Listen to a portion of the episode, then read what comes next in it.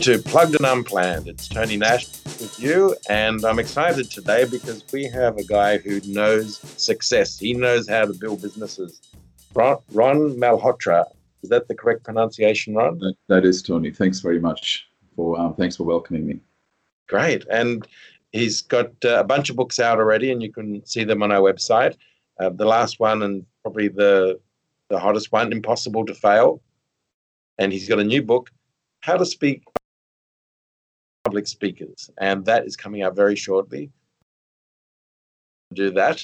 Um, well, maybe, maybe not all of us, um, but those that do a bit of speaking probably want to always take it to the next level. So, welcome to the program. And before we going to go off on our journey, can you tell us a little bit about your background and why success and public speaking, and all these um, all these books that you've written?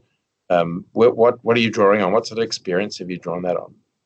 Yeah, thanks. Uh, great question, Tony. So I was actually a massive underachiever for most of my life, and uh, I struggled at school. I struggled at university, uh, and I was unable to hold down a job. And this kind of continued right up until my mid twenties. And uh, by the time I was in my early thirties, one area of my life that I had conquered was the money part. So I was doing very well financially because uh, I had made money a big uh, a goal, and I wanted to succeed in the corporate world. But what happened was by the time I, I was 31, I'm 43 today. So when I was 31, I kind of had this, um, I realized that uh, I had no sense of fulfillment. And even though I was working for a top private bank and I had a very good salary and I had all the perks, um, internally there was something missing. And so I was coming home and I was having arguments with my wife and I was never happy. And I was getting migraines every weekend. And I felt that there was something wrong. And at that point, somebody suggested that I speak to a mentor, and I got my first mentor at the age of 31. And I, um, the first question that the mentor asked me was, Who are you? And that kind of threw me off because I realized that I had absolutely no sense of identity. I didn't know who I was other than my name, my occupation, my religion, my nationality. And it kind of dawned on me that majority of people have absolutely no idea who they are. And so really my real education started at the age, age of 31 but the difference was I kind of realized that the most successful people in the world weren't those who had made a lot of money, but those who had made a lot of money doing what they love and were able to make the difference that they wanted. So even though I had tertiary qualifications by the time I was 31, I think my real education started at 31, and that's when I started to understand the link between psychology and results and the link between spirituality and energy and results uh, I then start, started to ask myself this question what is success? Because we know that everyone has a different definition of success and it varies from person to person. But I realized that there was success was simply a, a person's ability to design the life and lifestyle that they truly wanted. And obviously, in order for you to be able to design the life and lifestyle you truly want, you need to know what you want and you need to know who you are.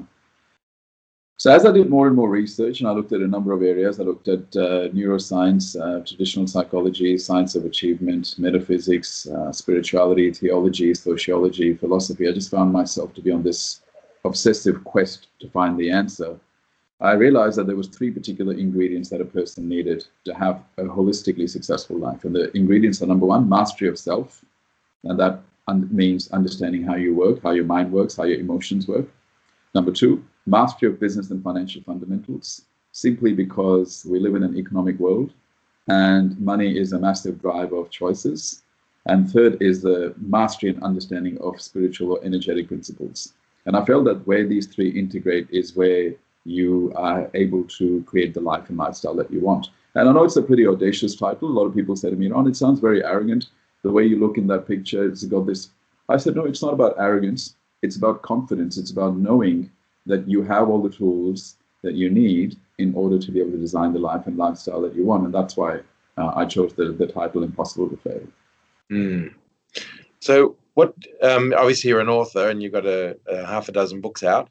What, but what do you, um, is that, what's your main work um, that you do now? Are you an investor? Are you a, are you a, a mentor yourself, coach? I'm a teacher, really. I, I see myself as a teacher. I, I, by spirit, I'm a teacher. I know this because I, as I went through the self-discovery process, I realized that I'm actually a teacher by spirit. I'm an entrepreneur by mind. It's an acquired skill. I have become an entrepreneur. I've got I've got a few businesses, but really in my spirit, I'm a teacher. It's what I enjoy. So all of our businesses are in the area of advising, consulting, and training.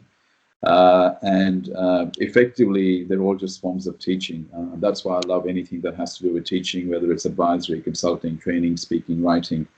Uh, for me, all of them are just simply forms of teaching, but teaching in a way that actually causes permanent transformation. I spend a lot of time saying, thinking, you know, people don't need more information. What they need are unique insights that are going to cause deep, permanent, and sustainable paradigm shifts. And so, I always try and approach my topics from that perspective. I keep them very simple, but I try and create the insights that are going to create lots of aha moments for people, so that there is permanent shift in the way they think. And and so therefore, uh, taking your book "Impossible to Fail," which is already out and on on our website and and I assume you can buy it in a number of bookstores.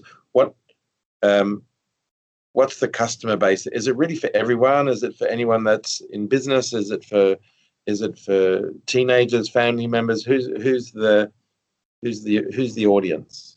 Well, it's interesting. I have a lot of young people that are buying books simply because their parents uh, who have been following me are recommending that the kids read the book. But really, I wrote it for people who had stagnated in life, not people who were struggling but had stagnated and didn't know why they had stagnated. So they did all the right things. They got the professional education. They went and got a good job, uh, working their way up the corporate ladder. They did all the right things, and now they're finding that they're just stuck, and they don't know why they're stuck. And a lot of people, unfortunately, believe that the way they're going to get unstuck is by acquiring more information, and that's not happening for them. So. Uh, my target audience is always ambitious people, um, people who are not ambitious or the ones that tend to justify uh, why life is not about achievement and accomplishment typically don't like me and don't, don't gravitate towards my message. But those who are ambitious and they want more out of their lives, uh, those kind of people I find are typically uh, they they like this type of message. They're not offended by the title. Uh, they see why uh, there is a, an air of ownership in that title, and they and they're okay with it. But you know, I can understand that some people, you know, because I get a lot of feedback on, you know, I just don't like the way you portrayed that title and what about this and what about that and so I suppose it's not there to appeal to the um, the victim mentality, I guess, uh, without sounding too harsh. Mm. So, so given you've been on a journey for a dozen years, and the question that your mentor asked you, "Who are you?" Um, obviously, you probably do that when you're meeting with people and you you try and um, motivate them or or prod them a little to get them to embark on a similar journey to yourself. But what other questions have you uncovered that you might use with someone? Someone. So those who are listening now, I'm I'm not. Um, I want you to go out and buy, you know, Ron's book or books. Um, the one I'm holding in my hand now is Impossible to Fail. But um, what are some of the other probing questions that can can crack open someone to take a journey on the inside? Well, most of the people who come to us are people who are already achievers. And so we get a lot of executives, uh, we get uh, CEOs, uh, people who have built businesses, listed businesses. Uh, but what's actually happened is they've plateaued, that they've stagnated, and they don't know why. So I always start the conversation if I'm personally mentoring them or anyone in my team is mentoring them. We always start with, "What is your question?" because we can tell a lot by what a person chooses to ask. We always see the quality of question that people come up with, and we can tell a lot by that. We also ask them to just tell them about who they are. And again, what they choose to tell us tells us where their attention has been. So, for example, if I said, Tim, Tony, tell me about yourself, and you spend the first five minutes talking about your business, well, there's a pretty good chance that you take pride in your business and your identity is tied with the work that you do. Uh, some people may talk about the past trauma that they've experienced or a big challenge that they're facing right now, but that kind of tells us a lot about um, where how people have, you know, what what is this image that they're carrying of themselves.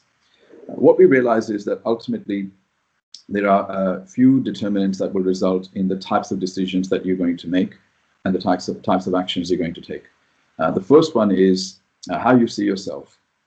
So you're not going to outperform your own self-concept. Uh, everybody has a, a, a, concept of themselves that's typically been acquired by or acquired through um, educational conditioning, media conditioning, parental conditioning, cultural conditioning. and that drives the decisions that they make. Uh, it's all it's all fake. It's all being made up. It's all fabricated. It's not real. So the question then becomes, well, if you're going to have, if you're going to operate from a fake self-concept, why can't you just replace it with another fake concept, but that the one that's more self-empowering?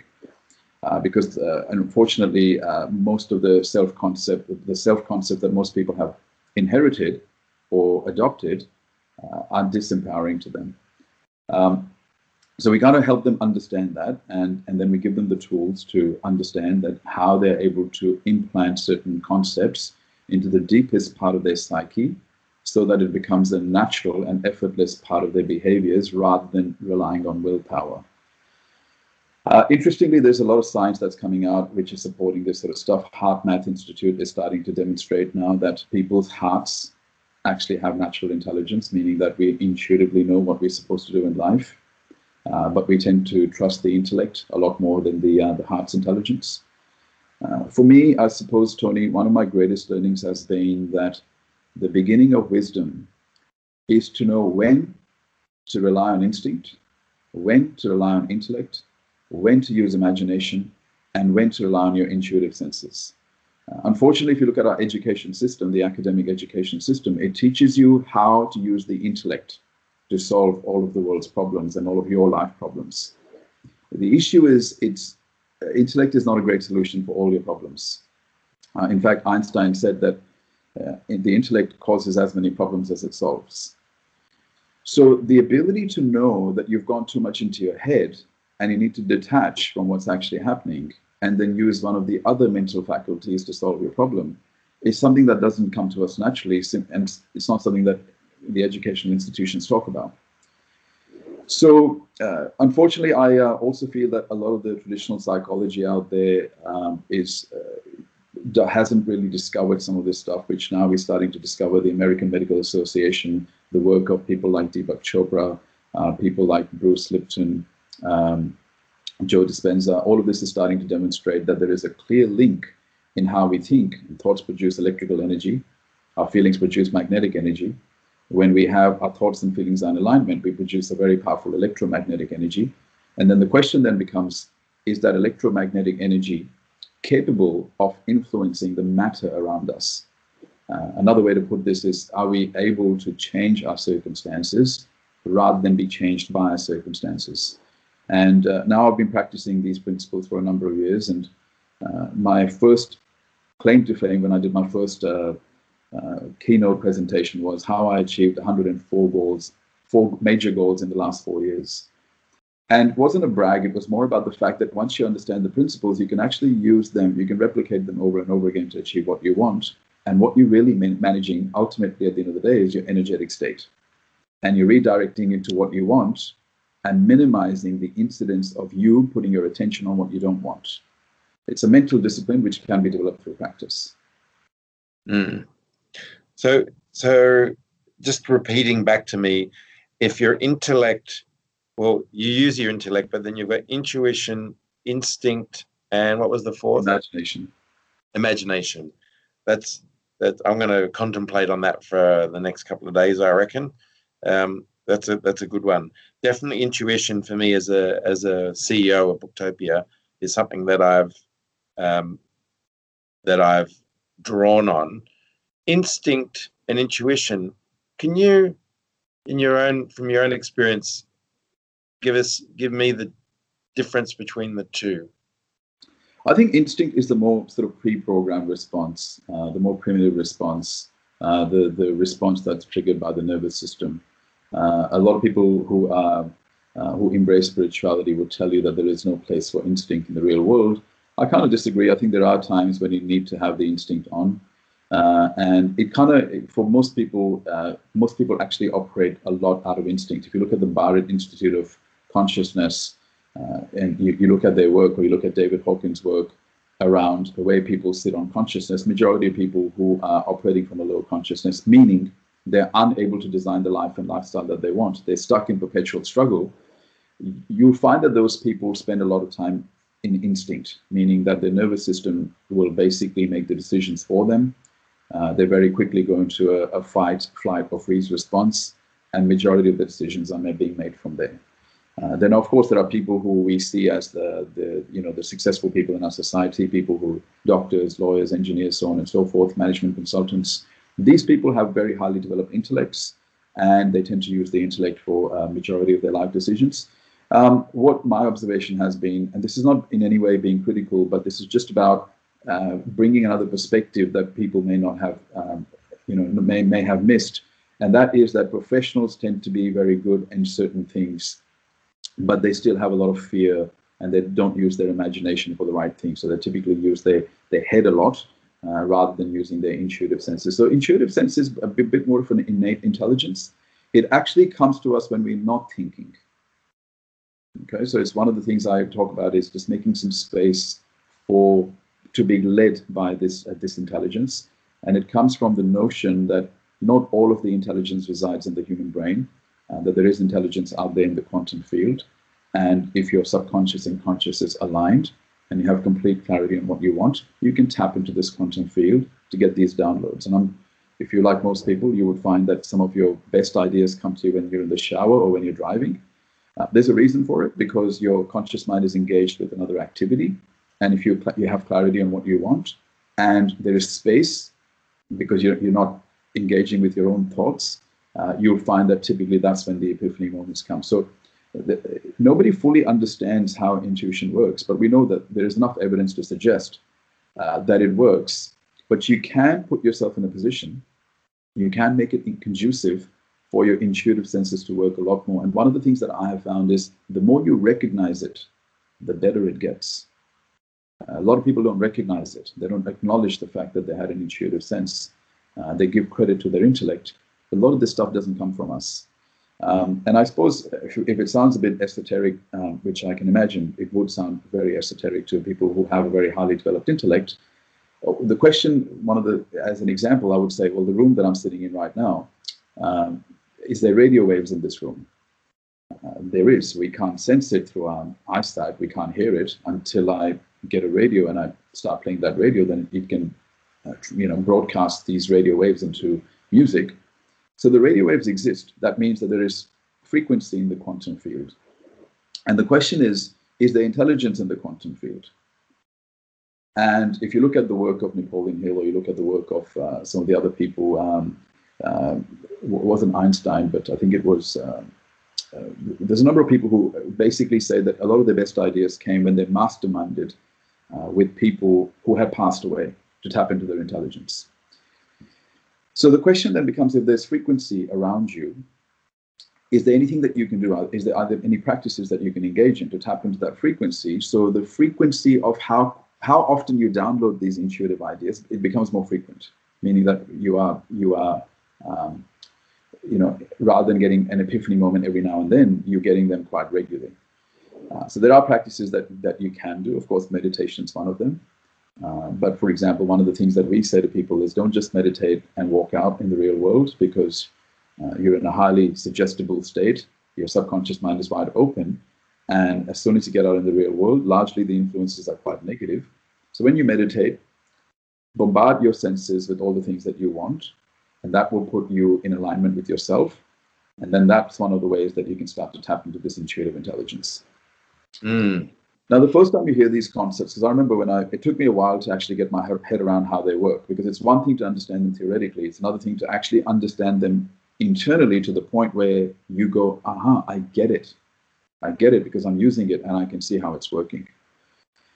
Um, and I think that's what that's where my confidence comes from. It doesn't come from comes from my own capability or it doesn't come from my own intellect. My confidence comes from an understanding of these principles and these principles have been around for many, many years. We've had them in scriptures. We've had them, uh, some of the our, our most renowned philosophers and uh, you know, authors have talked about them for many, many years. Uh, unfortunately, it hasn't been understood, I don't think, uh, by the masses. Uh, and so, you know, for me, it's just providing another integrated perspective so that people can understand how these things can work for them as well. Mm. So the one thing, I mean, for me, intuition um, I like to think of it in this way. It, you break it up into two words. So in tuition, tuition is the is the the you know the fee that you pay to do a course. It's the it's the the lessons that life gives you, and you take all those lessons and you put them in your gut. Um, and when things happen, then you're drawing on your life experience. So that um, that's my interpretation. But I've never really thought about instinct because that's obviously everything that um, that you automatically uh, handed down generation to generation from one from you know one member of the species to the other. You're drawing on because you've got no uh, experience um, at, all to draw on to use your intuition. So that's your first responder. Um, and then the, your intuition is there. Then once, uh, and which is very automatic, and you and you need to build that into your automatic systems. You need to learn things, and you need to chunk them down and go. All right, I got it. Now I can. And in business, things come up out of left field that you need to um, trust your intuition on. You meet people, deals come up, opportunities arise, businesses that you could buy, or decisions that need to be made. You're quite often relying on past experience failures and successes. Um, the intellect makes sense, and then your imagination is everything beyond that when you're trying to tap into that universal database of you know what doesn't exist but could exist. And and uh, so I, I, really get what you're saying. It's really it's a really helpful model for me and yeah and, and i think the, the, the, with the uh, and you're absolutely right because when you imagine something you're actually creating it in the quantum field. Uh, metaphysically it's already created. Now it's just about inducing it into the physical, and you, there are a number of things you can do to do that. Uh, but it's not just about mental work, it's actually about programming your mind in such a way that the decisions and actions that result in the manifestation of the outcomes that you want happen naturally and effortlessly. So this is not all mental work, but the thing is, what we don't want is to rely on willpower to take those decisions and to take those actions. Um, one some one person said to me, you know, one of the I can't remember who it was, but they um, I think I know who it was. It was some, somebody I used to work with many, many years ago, but I'm not sure. But one of the things that uh, I think they said to me was that one of the ways you can differentiate instinct from intuition is that intuition whispers, instinct screams. And um, and I think uh, instinct's obviously a natural intelligence as well. It's it's pre-programmed. Um, I I certainly don't want to spend too much time in instinct because that means that uh, I'm being run by my system as opposed to being the architect of the system. Um, having said that, I don't want to get rid of it because I have seen that there are, as you would know as a business person, there are uh, times when you need to rely on it. Um, and, uh, you know, you sometimes, and as unfortunate as it is, sometimes you need to fight in life for things.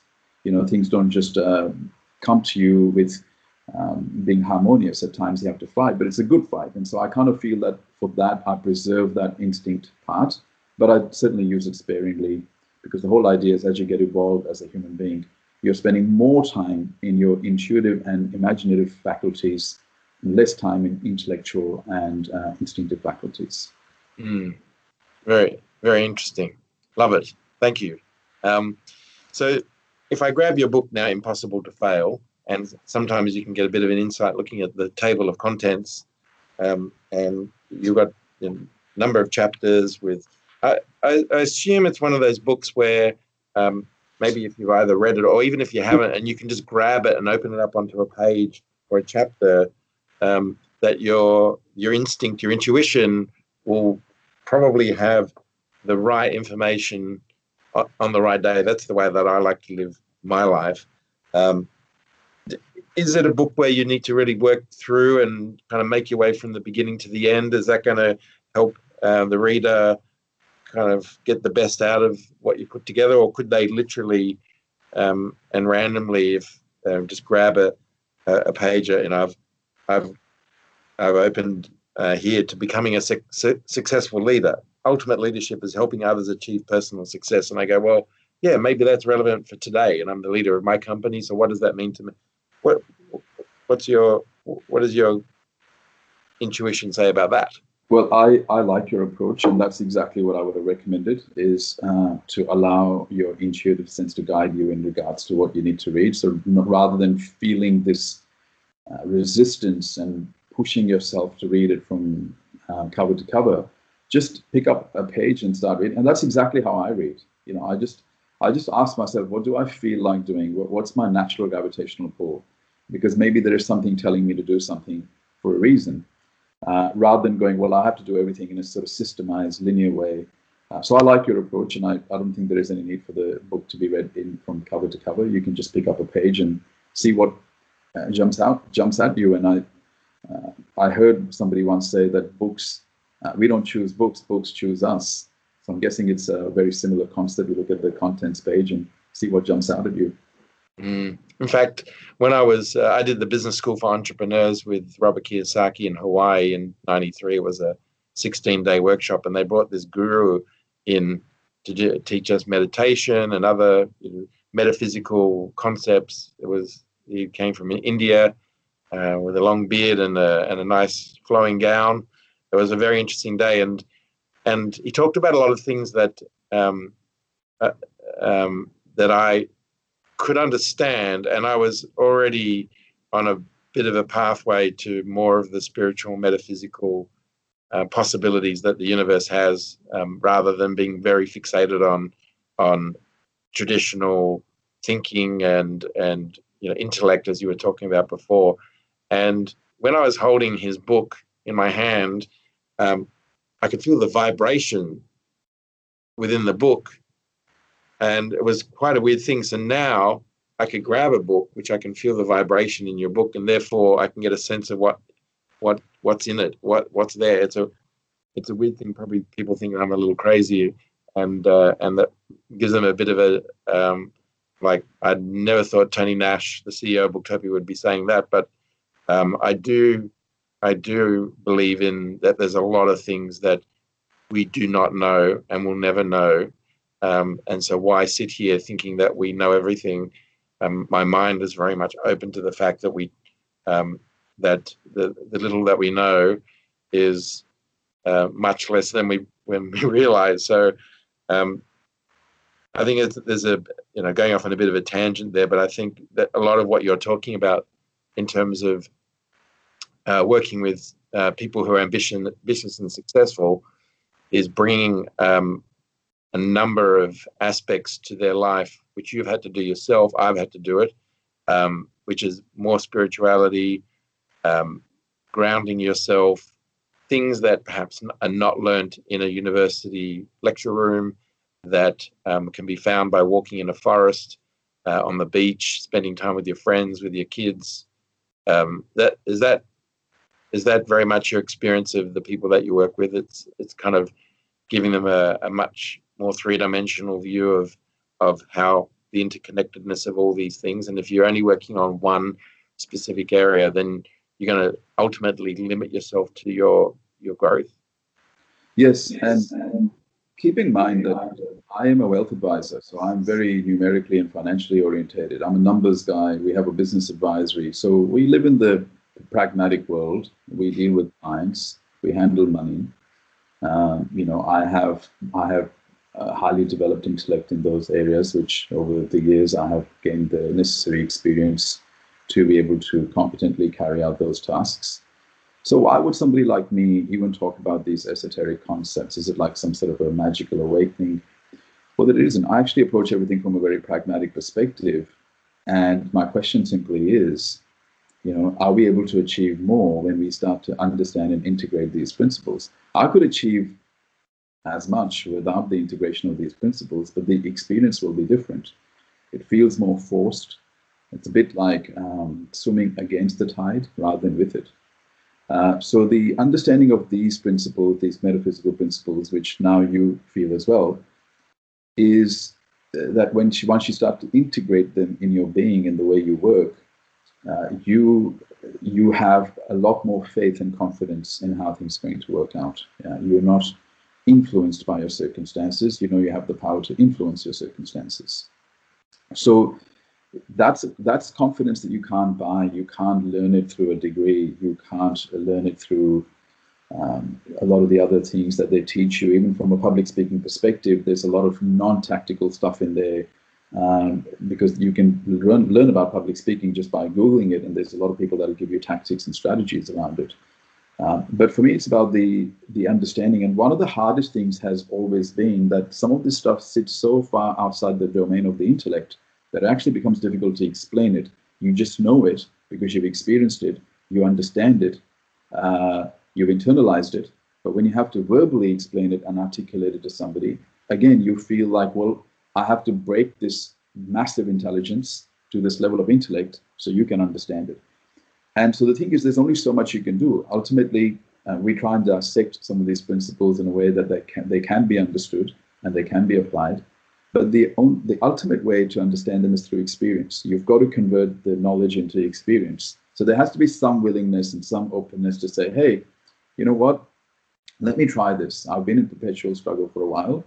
Um, as I always say, you know, um, everyone has struggles, but if you're in perpetual struggle or you're in perpetual suffering, then there's a pretty good chance that they, that you are unknowingly in conflict with some universal laws, and that's what's causing the issues in your life. And I had same thing happened to me for many many years. Even though I was achieving, it was coming at a great price, and um, you know, and I didn't have that real confidence that I have today. And the confidence is not in me; it's actually in the understanding and application of these principles. So we try and capture what we can in a book, of course, and we try and capture as much as we can. And it does take a little bit of time for it to sink in uh, especially for people who are intellectual. Uh, we find that because they spend so much time in their head, uh, they try and understand everything from that space. Uh, and I don't know if we understand everything from that space. I think there are some things that we just we have these um, we have to embody certain things. I don't think we can learn everything through the intellect.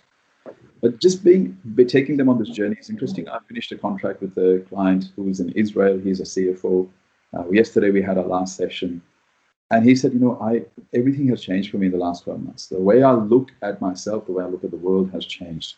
And a lot of those conversations were very practical. It was about money, it was about investing, it's about how he was going to, uh, you know, how the approach he needed to take in his business and how to make complex decisions. Uh, we didn't have a proper structure. We literally just allowed the conversation to go in a direction because it was making some space for innate intelligence to guide me.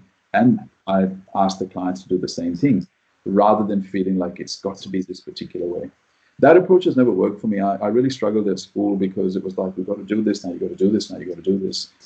Uh, I'm very well planned and organized in our businesses. We have structures, uh, we have daily disciplines, we have 90 day plans, we have quarterly KPIs, expectations, all of that works, but it doesn't rule me and it doesn't rule my business practices.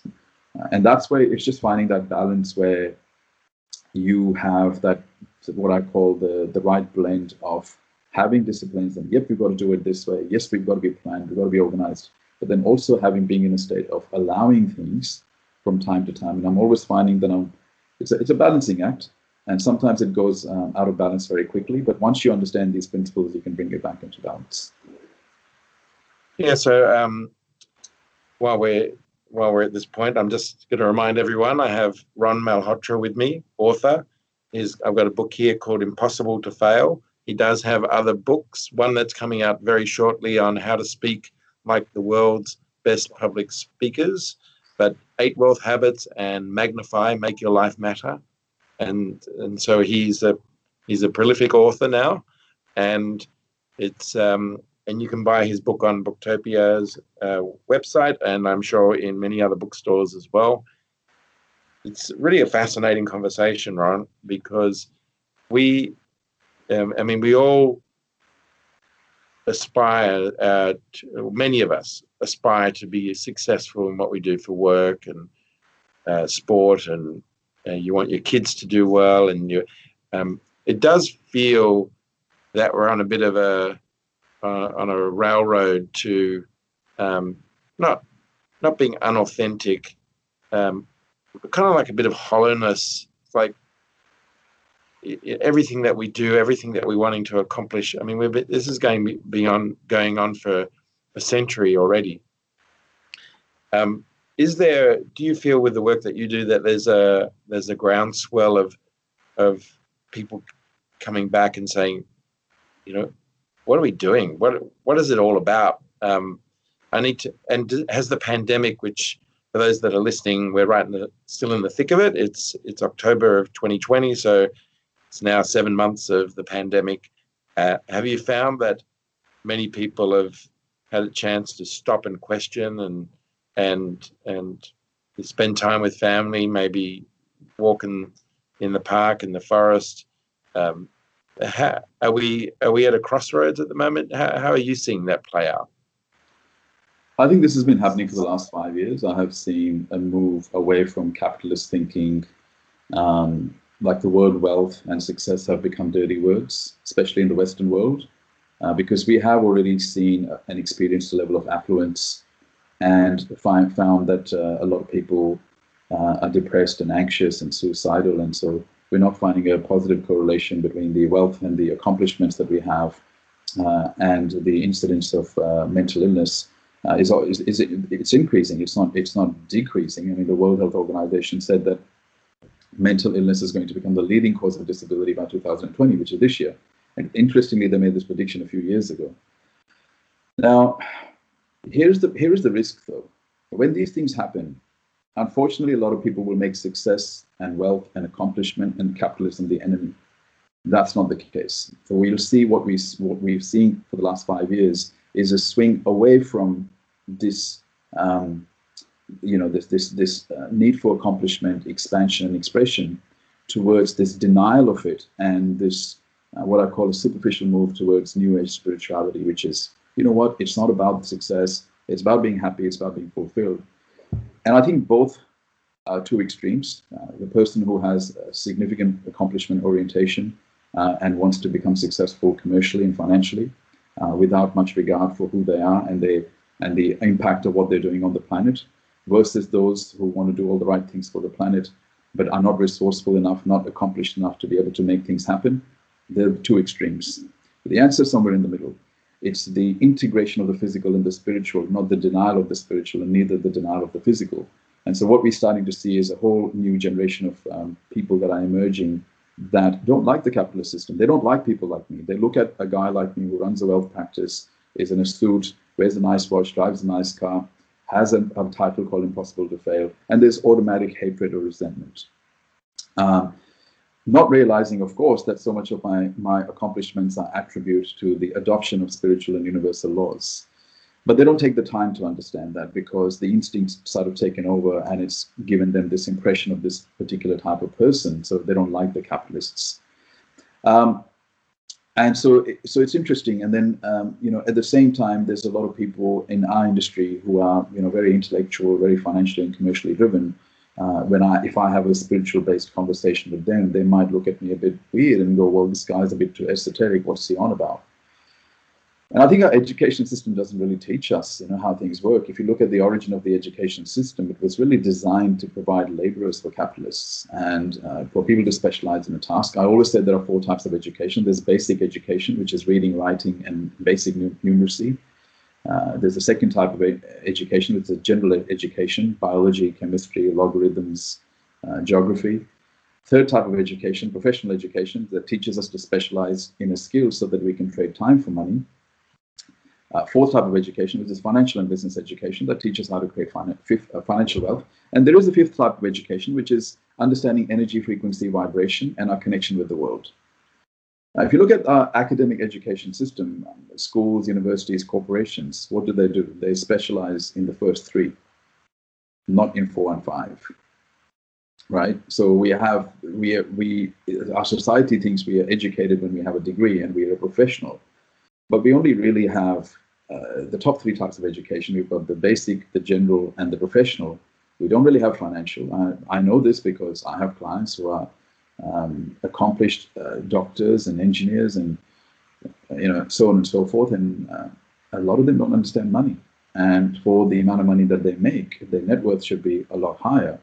But also a lot of them are not able to manage their thoughts and their feelings and a lot of them are highly stressed. And um, so it's it's you know, it, I think the education system, and we can't even blame the education system anymore because uh, the internet's been around for a long time now. So people should really be taking the responsibility themselves.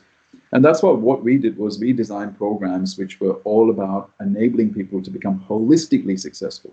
Holistically being the operative word, where you know who you are, you know what you want, you know how your thoughts and emotions work, so you're able to regulate them and redirect them to what you want. You want to make a difference because you know you can, but you're also financially and commercially successful. You're not denying that part of you. Because the thing is that world's not going to change to the point where we can just sit on the beach and be paid good money. The thing is everybody's still people who say money is not important.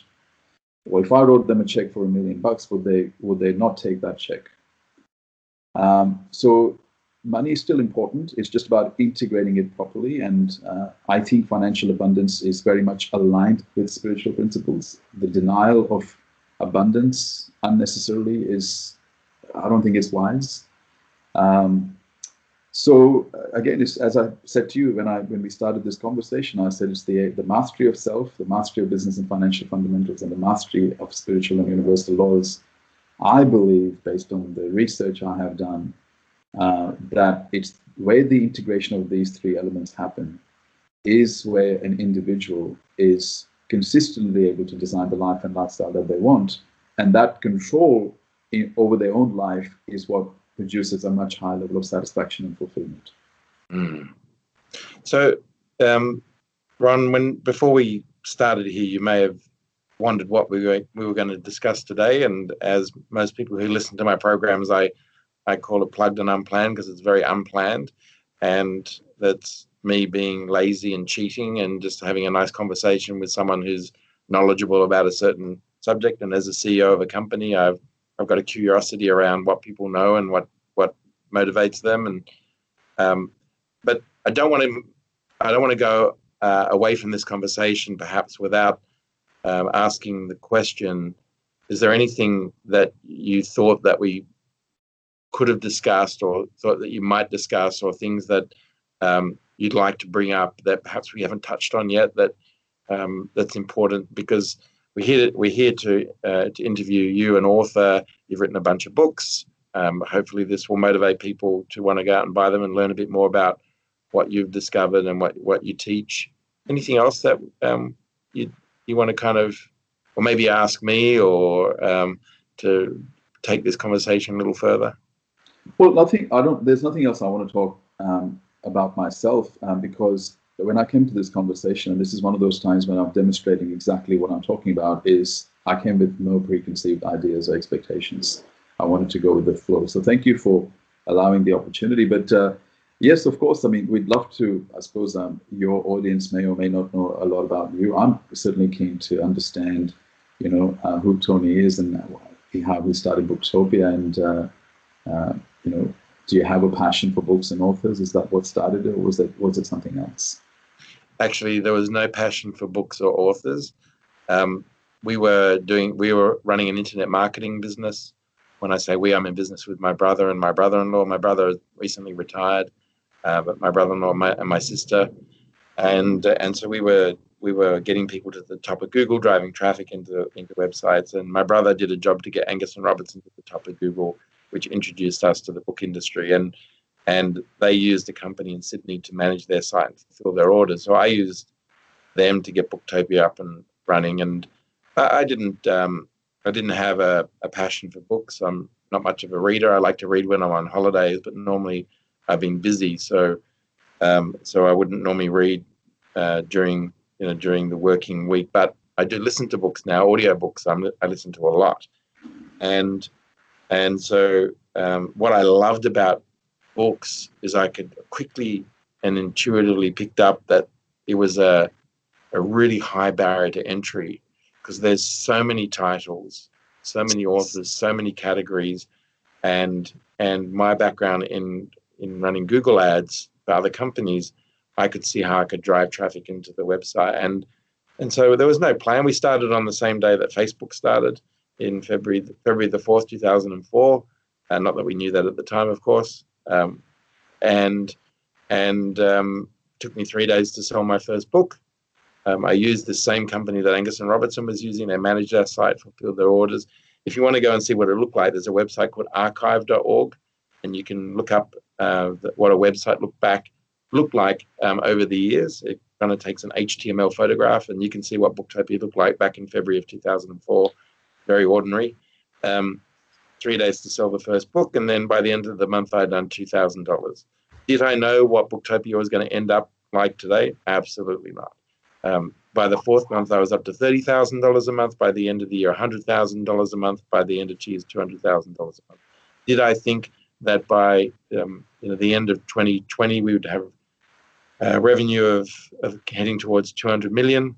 No, not at all. Um, so there was no. It was just kind of one thing led to another, and um, it was a number of years later. My mum, before she passed away, um, disclosed to us kids that, uh, and we may have been going for maybe seven years or something. She always wanted to have a bookshop when she was younger because she loved books and she loved reading, and so it was kind of ironic that her three kids ended up having a bookshop and one of the biggest in the country. Um, when that was one of her personal dreams when she was little. Um, so what I yeah what I liked about it was that um, high barrier to entry publishers that were stuck still in the 20th century. Um, there was so many ways to kind of drive traffic. Amazon, the fact Amazon didn't scare me that they that's what they were known for didn't bother me, um, and and so um, we asked one question every single day: What do our customers want? And by by asking that question and then answering it, kind of defined our success, and and that that's always what we do. You know, what do they what do they want? What do they want? They want stock. They want it fast delivery. They want to have a good price. They want they want you to be Australian. They want you to have a call center to call people, uh, to to talk to someone. Lots of different things that we did, um, and then you end up two hundred million dollars in revenue, over two hundred staff, uh, twenty-two million dollars of automation, eight million dollars of stock, and it all came out of that ten dollars. We did we did our first capital raise in January of this year when our revenue was 150 million. So it was all organically grown. It's quite a um, unique and miraculous Aussie success story. Yes, and thank you for sharing that. And I think what you call miraculous, I know that if I was to delve deeper into it, I think you would have ticked so many of the principles that I espouse and I uh, preach around uh, what results in success. And I can see that. So thank you so much for sharing that. And I think it's an amazing. Is your mum still around? No, she passed away um, five years ago. My dad's 85 and he's he's out jogging every morning and uh, doing exercise and being active. Mum and dad used to come and help in the, in the early days. Now we can't. I'm not even allowed into the distribution center because it's all automated. But we would be at Christmas time. Mum would stay with us, uh, packing um, and picking until three in the morning, and Dad would have gone home at one in the morning, and and so it was. Uh, there were there were some glorious days of of you know when you start out. But uh, it's interesting. Okay, so that's the business side.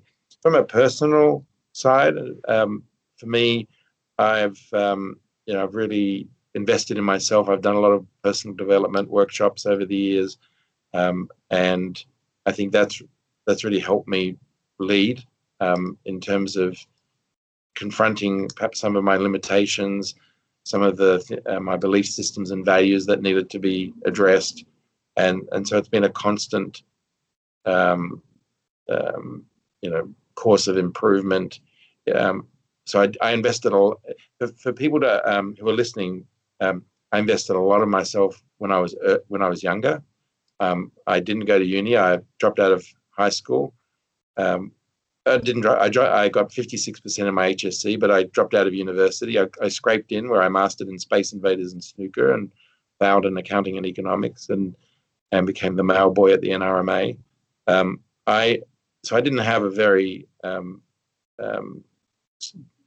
solid base in terms of my education, um, and and it was only through business and and sales and marketing that I started to get some skills and earn good money. But then I invested a lot in myself. Now it's been more um, the the education has been in running a business. So a lot of things come out of left field, and my ability to be able to say, "Bring it on," you know, like um, I didn't expect that cost or that person to leave or this this agreement to end, and you've got to be able to roll with the punches. You've got to be able to say, "Bring it on." I, I'm in business because I things things will be thrown at you. It's not a perfect ride and then uh, and then I'm I also got married five years ago, and my wife is probably my biggest um, um, trainer, educator. Um, she holds me to account, and and I have definitely developed as a person by being uh, married to her because um, both of us uh, um, do not accept um, adequate or or average, or we're both committed to being as best as we can. And by doing that has actually really confronted a lot of personal crap that um, that historically I probably got away with, and I've I've had to stomp up and and be a better better person, a better partner, a better parent, a better um, a better leader in my company. So um, education, learning, and development. I'm 57. And to me, it doesn't stop, um, and that's the quest that we all have. Well, thank you for giving us a glimpse into your life. I don't know if you've been asked that question before, but I was genuinely curious to see, you know, how you, what your journey has been. So thank you so much for sharing that, and certainly um, only validates and confirms for me. And I, I can see that you haven't even been over relying on your intellect. You know, you've had the courage to go after your vision and not be fixated as to how and when it's going to materialize. And that's a key factor as well for people who are able to accomplish big things in life. So well done and congratulations. And thanks, Ryan. Yeah, yeah, I'm supposed to be interviewing you. You're not. You're not supposed to. Oh, be I was curious. I, well, it's part of my my what I do is I like to find yeah. out about people. It's a learning experience for me. So thank you for sharing that. Yeah, yeah. No, this, this these sessions are, to me is always about a bit of a chat, and um, I know that most of the time it's a reporter or a journalist interviewing an author about a book, and it's it's uh, it's got a line of questioning. Um, as a as a CEO and entrepreneur, um, I'm much more curious, and therefore it, it should be a little two way. I, I like it when it's a bit two way, like like we go on, because people want to know how can a how can a guy with he got 56% his HSC. I only found out a few years ago, thanks to my wife, that I have ADHD and I've lived with it all my life.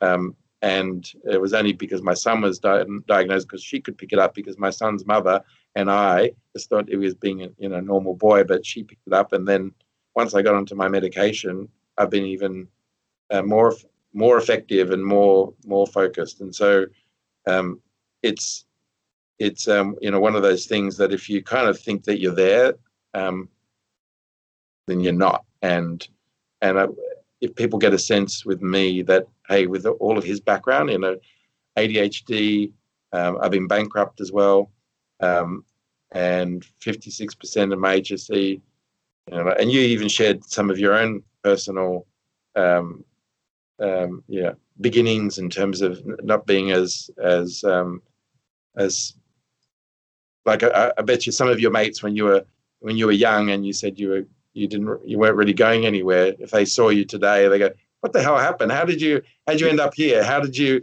how did you become so successful? And people to have gotten to this point. Uh, so have you written a book yourself? No no they they keep um, asking me um, when am i going to write a book? Um, right now with booktopia growing the way it's going i think um, i'll just keep keep working on on the plan here uh, but there'll be there'll be some books. I'm more into I'm more into business parables actually. I like you know, Who Moved My Cheese and uh, The Alchemist and yep. uh, Jonathan Livingston Seagull, uh, Illusions, books where there's a bit of a there's a bit of a you know. You could write one like that, couldn't you? You could write one like that. Yeah, that's right. I think that's more what I'm going to write. I'm going to write something that uh, the lessons are all there within a story. They're very quick and easy to read. They're probably probably hard to write, but um, the, the, the content is much smaller. We're coming to the end of our chat with Ron Malhotra here and author of Impossible to Fail, plus a bunch of other books, including his new one coming out very soon called How to Speak Like the World's Best Public Speakers. And um, for those of you that are, uh, I know Seinfeld um, has a, you probably even have this quote in his book. Um, Seinfeld has a quote, you know, if if public speaking is the number one greatest fear, and death is number two. That means at a funeral, you prefer to be in the coffin rather than delivering the eulogy. Um, which I, I, I, like that. Um, I like the, the Seinfeld quote.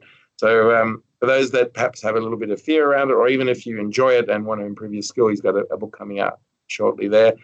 Ron, it's been so great to have you on the show, and uh, and congrats on your success and your journey. Um, I mean, you're you're still very young, obviously, in your early 40s. You've got a long way to go. I look forward to hearing um, what more insights the universe serves up to you that you get to um, share with uh, with people that you work with and and what you do in your life. Uh, anything anything before we close out that you'd like to Um, no, thank you so much. I love the chat, and I'm glad that it wasn't uh, scripted. And I had a great time talking to you. And thank you so much for the questions that you asked. Uh, allowed me to um, share some of my experiences. And I always say that, you know, um, how good I sound will come down to the questions that I'm asked, of course. And so, thank you for asking me such really, really, really good questions. And appreciate the opportunity to learn a bit more about you. So I'll stay connected with you, of course and uh, I have a goal to publish my uh, my next book um, uh, sometime next year, so before May. Uh, so I will be in touch with you. But thank you so much again for the opportunity, Tony. Okay, good on you. Thanks, Ron. All the best.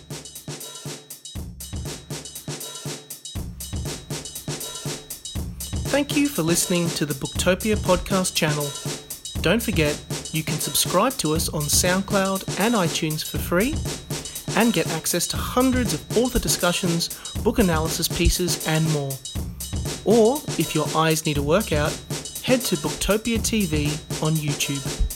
Don't forget, for all books featured in this podcast, and for access to a whole bunch of other fun content on our blog, head to Booktopia, Australia's local bookstore, at booktopia.com.au.